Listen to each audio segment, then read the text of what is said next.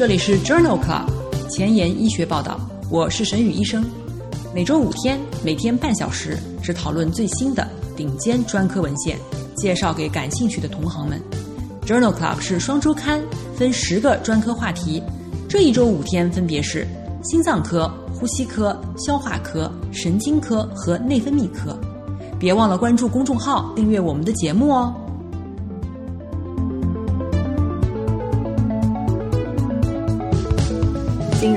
日头条：一，JAMA Internal Medicine，改变生活方式可以降低女性胃食管反流症的发病风险。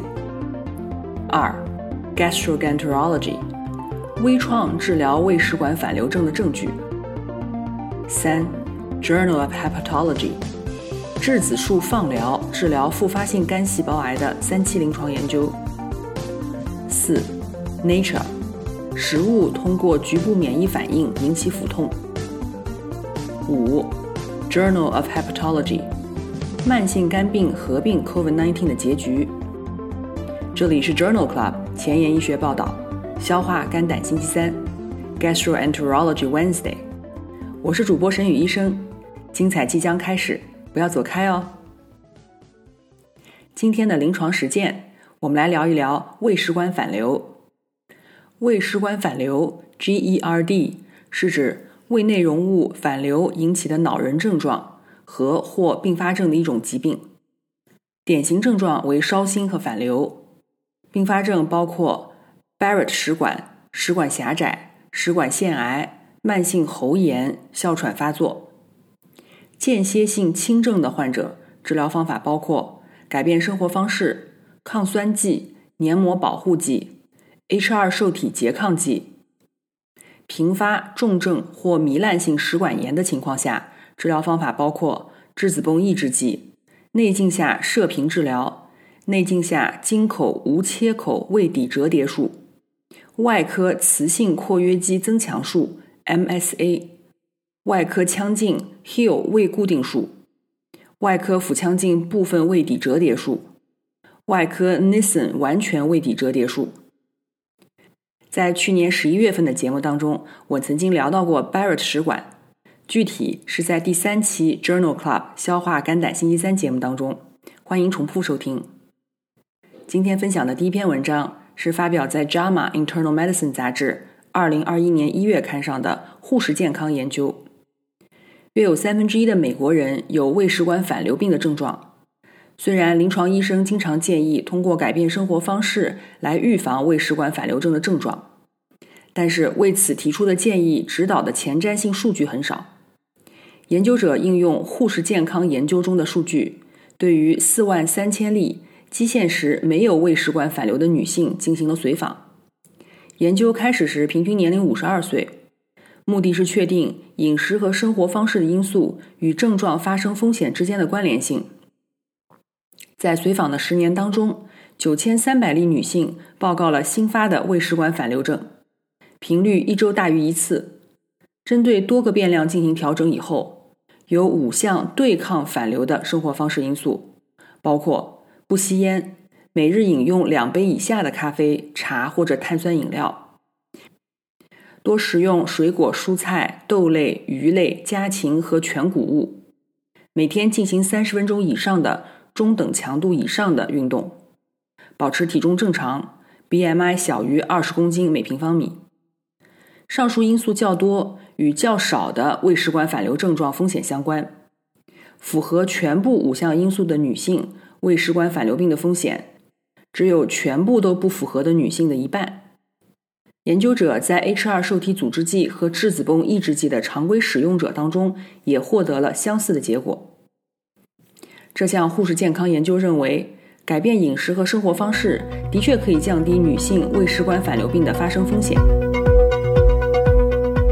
今天分享的第二篇文章发表在二零二一年三月的《Gut》杂志上。这项研究的目的是确定反流的次数是否与反流为主的胃食管反流病的治疗结果相关。这项研究针对的是使用质子泵抑制剂 QD 治疗的。中重度反流的成年患者进行了干预后的 pH 阻抗监测分析。这些患者被随机分配至质子泵抑制剂 BID 或者是雌性括约肌增强手术组 MSA，一共包括了一百二十三例患者，平均年龄四十六岁，百分之四十三为女性。随访一共十二个月以后，与质子泵抑制剂相比，雌性括约肌增强手术治疗以后，症状和满意度评分均明显改善。酸暴露时间分别为百分之十三和百分之一点三，反流发作的次数分别为八十六次和四十八次，均随着治疗有所下降。反流次数减少到四十次以下的患者，反流问卷评分。胃食管反流症相关的生活质量评分和满意度改善更常见。多变量分析当中，反流评分的改善能够独立预测治疗的满意度。在跨组接受雌性括约肌增强手术的患者当中，反流次数大于八十次的患者症状显著改善。因此，作者认为食管 pH 阻抗检测法提示反流发作减少至生理水平时，与预后改善相关。今天分享的第三篇文章，讨论的也是食管 pH 阻抗监测胃食管反流症的药物治疗。这篇文章发表在二零二一年二月的《Gastroenterology》杂志上。这是一项双盲临床研究的三期随访结果，有一半以上的胃食管反流症患者使用 PPI 以后，仍然无法有效的控制症状。虽然有一部分患者完全可以停药。但是因为没有有效的监测手段指导 PPI 停用，这项研究的目的是通过长时间移动式无线反流监测设备指导 PPI 停用。这项研究在两个中心进行，为期三年。入组了胃食管反流症的患者共一百人，平均年龄四十八岁。患者接受了长时间无线反流监测，参与者中有百分之三十四停止了质子泵抑制剂。停用质子泵抑制剂的最强预测因素是每日酸暴露时间大于百分之四。没有达到酸暴露时间大于百分之四的参与者，比酸暴露时间大于百分之四的参与者，停用质子泵抑制剂的几率增加了十倍。停用质子泵抑制剂与恢复质子泵抑制剂相比，症状负担的减轻更大。因此，作者认为。在有典型反流症状，但是质子泵抑制剂反应不好的患者当中，反流监测当中观察到的酸暴露可以预测停用 PPI 的成功率。反流监测可以减少不必要的 PPI 使用，并指导个性化的治疗。下面一篇文章同样也是来自于《Gastroenterology》杂志，这是一项荟萃分析，讨论的是微创治疗胃食管反流症的证据。内镜治疗胃食管反流症的应用越来越多。这一项荟萃分析包括了二十二项随机对照研究和部分观察性研究。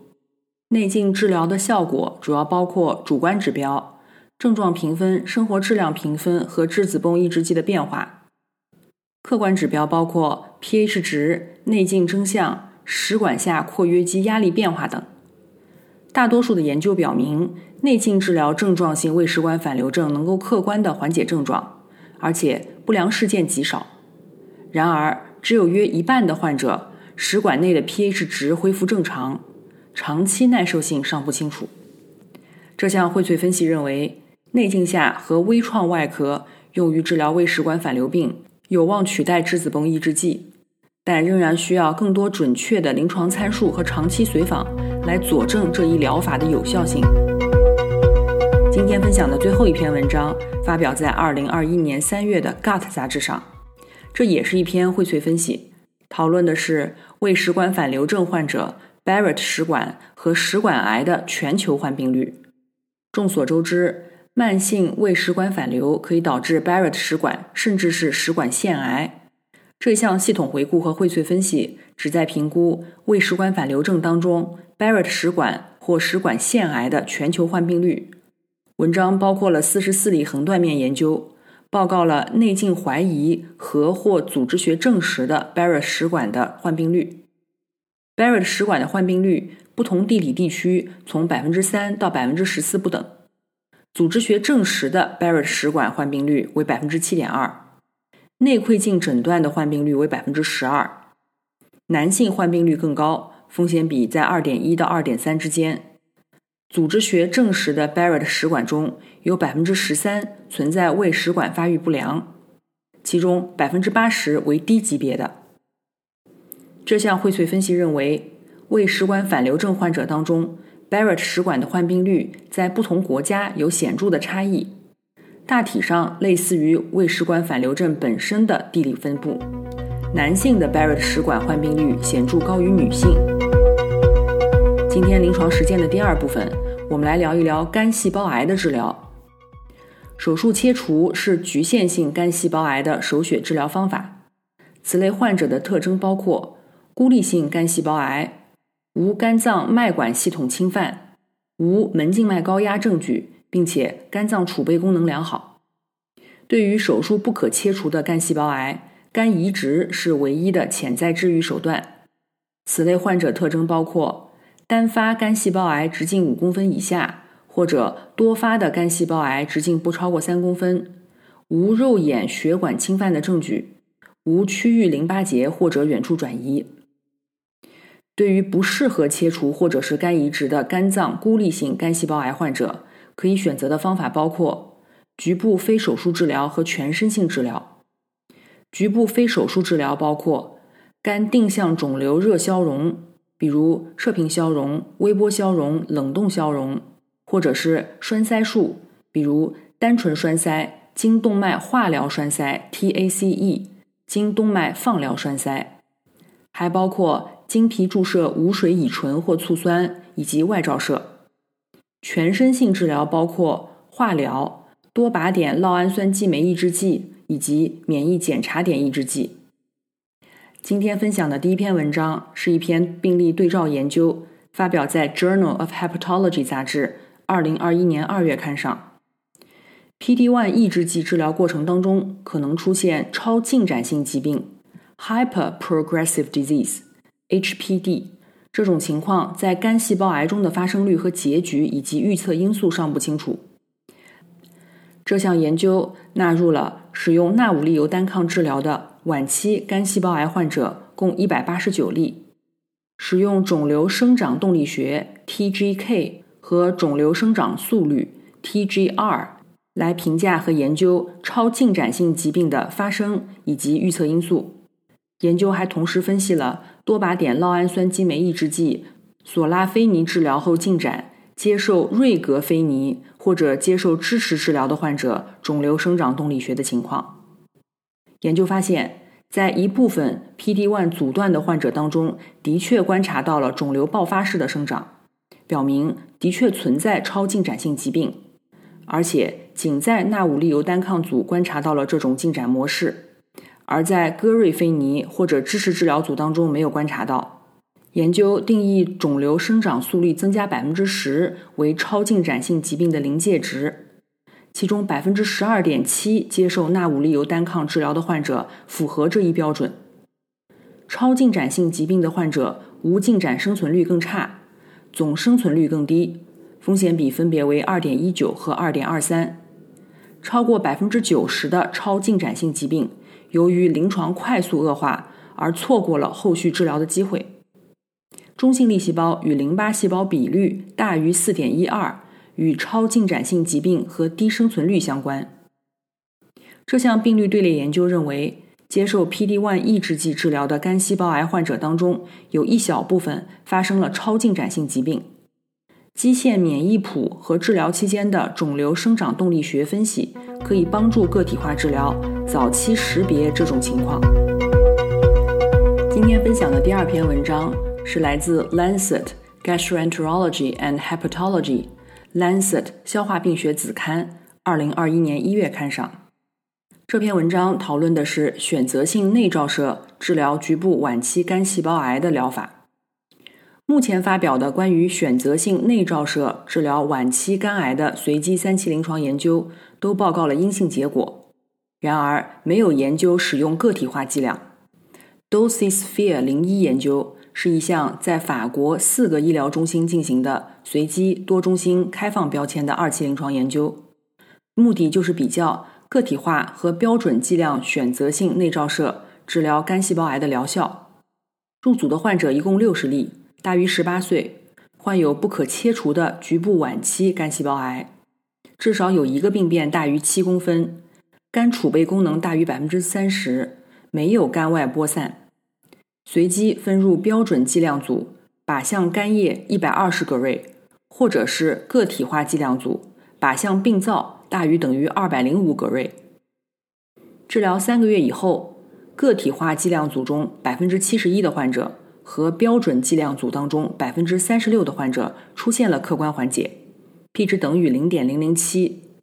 两组当中分别有百分之二十和百分之三十三的患者报告了严重不良事件。最常见的严重不良事件分别为腹水、肝衰竭、淋巴细胞减少、天门冬氨酸转氨酶浓度增加、丙氨酸转氨酶浓度增加、贫血、胃肠道出血以及黄疸。两组之间没有显著差异。两个组当中均有一例患者出现了与治疗相关的死亡。这项 Dosisphere 零一研究认为，与标准剂量法相比。个体化剂量法显著提高了局部晚期肝细胞癌患者客观缓解率。这项研究表明，个体化剂量的内照射法可能改善临床结局。今天分享的第三篇文章讨论的是肝细胞癌单纯经动脉化疗栓塞 （TACE） 联合索拉菲尼治疗肝细胞癌的文章。这一项 Tactics 研究。发表在《Gut》杂志二零二零年八月刊上。这篇文章比较了经动脉化疗栓塞术联合索拉菲尼与单独使用化疗栓塞术治疗无法手术切除的肝细胞癌的疗效和安全性。在联合治疗组当中，患者在栓塞术前两到三周开始服用索拉菲尼四百毫克 QD，术后每天服用八百毫克 QD，直到疾病进展。或者出现无法治疗的肿瘤进展、肝功能迅速恶化、血管侵袭、肝外转移等等。无进展生存时间被定义为疾病进展到无法治疗或者死亡的时间。在联合索拉菲尼组当中，无进展生存时间显著长于单独栓塞组，分别为二十五个月和十三个月。疾病进展到无法治疗的时间，在两组患者当中分别为二十六个月和二十个月。联合治疗组显著延长，联合治疗组一年和两年的生存率分别为百分之九十六和百分之八十二，单纯栓塞组一年和两年的生存率分别为百分之七十七和百分之六十四。这项 Tactic 研究认为，与单纯栓塞术相比，联合索拉菲尼可以显著延长无进展生存时间。今天分享的最后一篇文章。讨论的是质子束放疗与射频消融治疗复发性肝细胞癌的三期临床研究。这项研究发表在《Journal of Hepatology》二零二一年三月刊上。目前还没有随机对照研究证明质子束放疗 （PBT） 治疗肝细胞癌的安全性和有效性。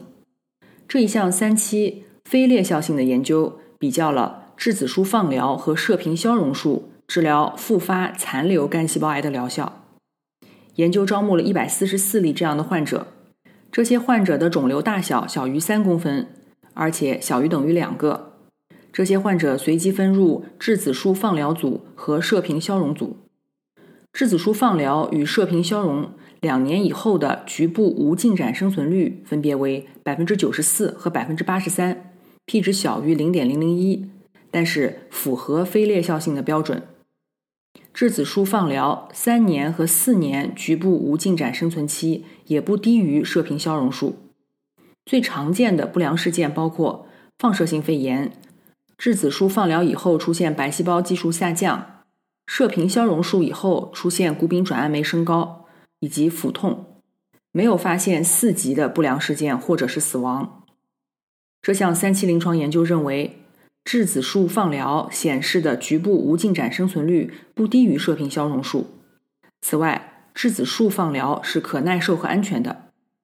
本研究是第一项比较质子束放疗与射频消融治疗复发性小肝癌的三期对照临床研究。今天的交叉学科板块，我们来聊一聊免疫科和消化科交叉的文章。这篇文章发表在《Rheumatology》免疫学杂志二零二一年一月刊上。这是一项基础研究，讨论的是炎症性肠病相关脊柱关节炎当中肠道上皮损伤、微生物菌群异位和免疫系统激活的情况。肠道菌群通过微生物异位和 T 细胞活化，参与了多种疾病的全身反应。该研究的目的是研究。炎症性肠病相关的脊柱关节炎 S P A 杠 I B D，这些患者当中肠道中的细菌浸润和上皮损伤，以及微生物异位与免疫系统激活的关系，以及他们在炎症性肠病患者关节炎发病机制当中的可能作用。与炎症性肠病相比，炎症性肠病相关脊柱关节炎的患者回肠样本当中出现了细菌浸润。上皮损伤和紧密连接蛋白下调，血清肠道脂肪酸结合蛋白、脂多糖、可溶性 CD 十四的水平升高，而其中可溶性 CD 十四与硬化蛋白和抗硬化蛋白 IgG 相关。血清当中 CD 八十阳性、CD 幺六三阳性的细胞水平升高，CD 十四单核细胞水平降低。体外实验表明。只有脂多糖和可溶性 CD 十四协同作用，才能够下调成骨细胞中硬化蛋白的表达。这项基础研究认为，炎症性肠病相关脊柱关节炎患者的特征是肠道上皮受损，随之而来的微生物代谢产物进入了血液循环，免疫系统激活和特异性的可溶性生物标志物增加。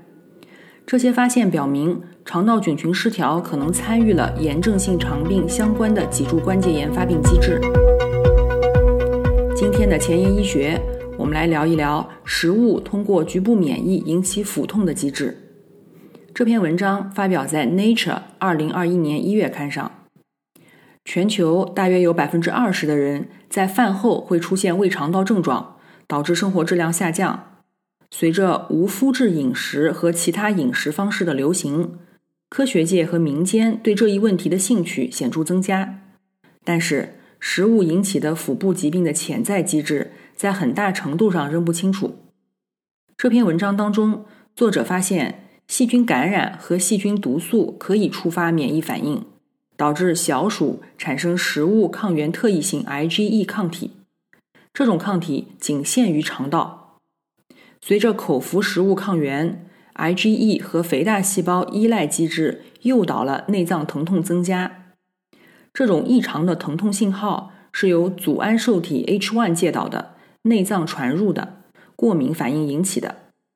此外，像肠易激综合症患者直肠乙状窦黏膜注射食物抗原，比如麸质、小麦、大豆、牛奶，可以导致局部水肿和肥大细胞激活。这项研究确定和表征了食物诱发腹痛的外周机制，从而为肠易激综合症和相关腹痛疾病的治疗创造了新的可能性。今天，今天最后一个板块是 COVID-19，我们来聊一聊慢性肝病合并 COVID-19 的结局。这篇文章发表在《Journal of Hepatology》二零二一年三月刊上。慢性肝病与肝硬化。和免疫失调相关，这是一项国际注册研究，目的是确定 COVID-19 对于已经患有肝脏疾病的患者的影响。研究包括了三百八十例肝硬化、三百五十九例非肝硬化合并 COVID-19 感染的患者。研究发现，肝硬化患者的死亡率高达百分之三十二，而非肝硬化患者的死亡率仅为百分之八。根据 Child-Pugh 分级。肝硬化患者的死亡率逐渐增加，A 级、B 级、C 级的死亡率分别为百分之十九、百分之三十五和百分之五十一。主要死亡原因包括呼吸衰竭。在调整了基线特征以后，死亡相关因素包括年龄、Child p u A 级、Child-Pugh B 级、Child-Pugh C 级、肝硬化以及酒精相关性肝病。与没有慢性肝病的患者相比。Child pub 和 C 级肝硬化的患者死亡率显著增加，百分之四十六的肝硬化患者出现了急性肝功能失代偿，其中百分之二十一没有呼吸系统症状。肝失代偿患者中有一半是急性慢性肝功能衰竭。这是迄今为止最大的此类队列研究，证实了肝病分期和酒精相关肝病是 COVID-19 死亡的独立危险因素。肝硬化患者死于 COVID-19 的风险显著增加，晚期肝硬化和酒精相关性肝病的患者死亡风险特别高。今天就聊到这里。如果你真心喜欢我的节目，不用给我点赞，现在就去转发分享吧。像我一样，把最好最新的临床研究分享给需要的朋友。明天是神内脑外星期四，精彩继续，不见不散哦。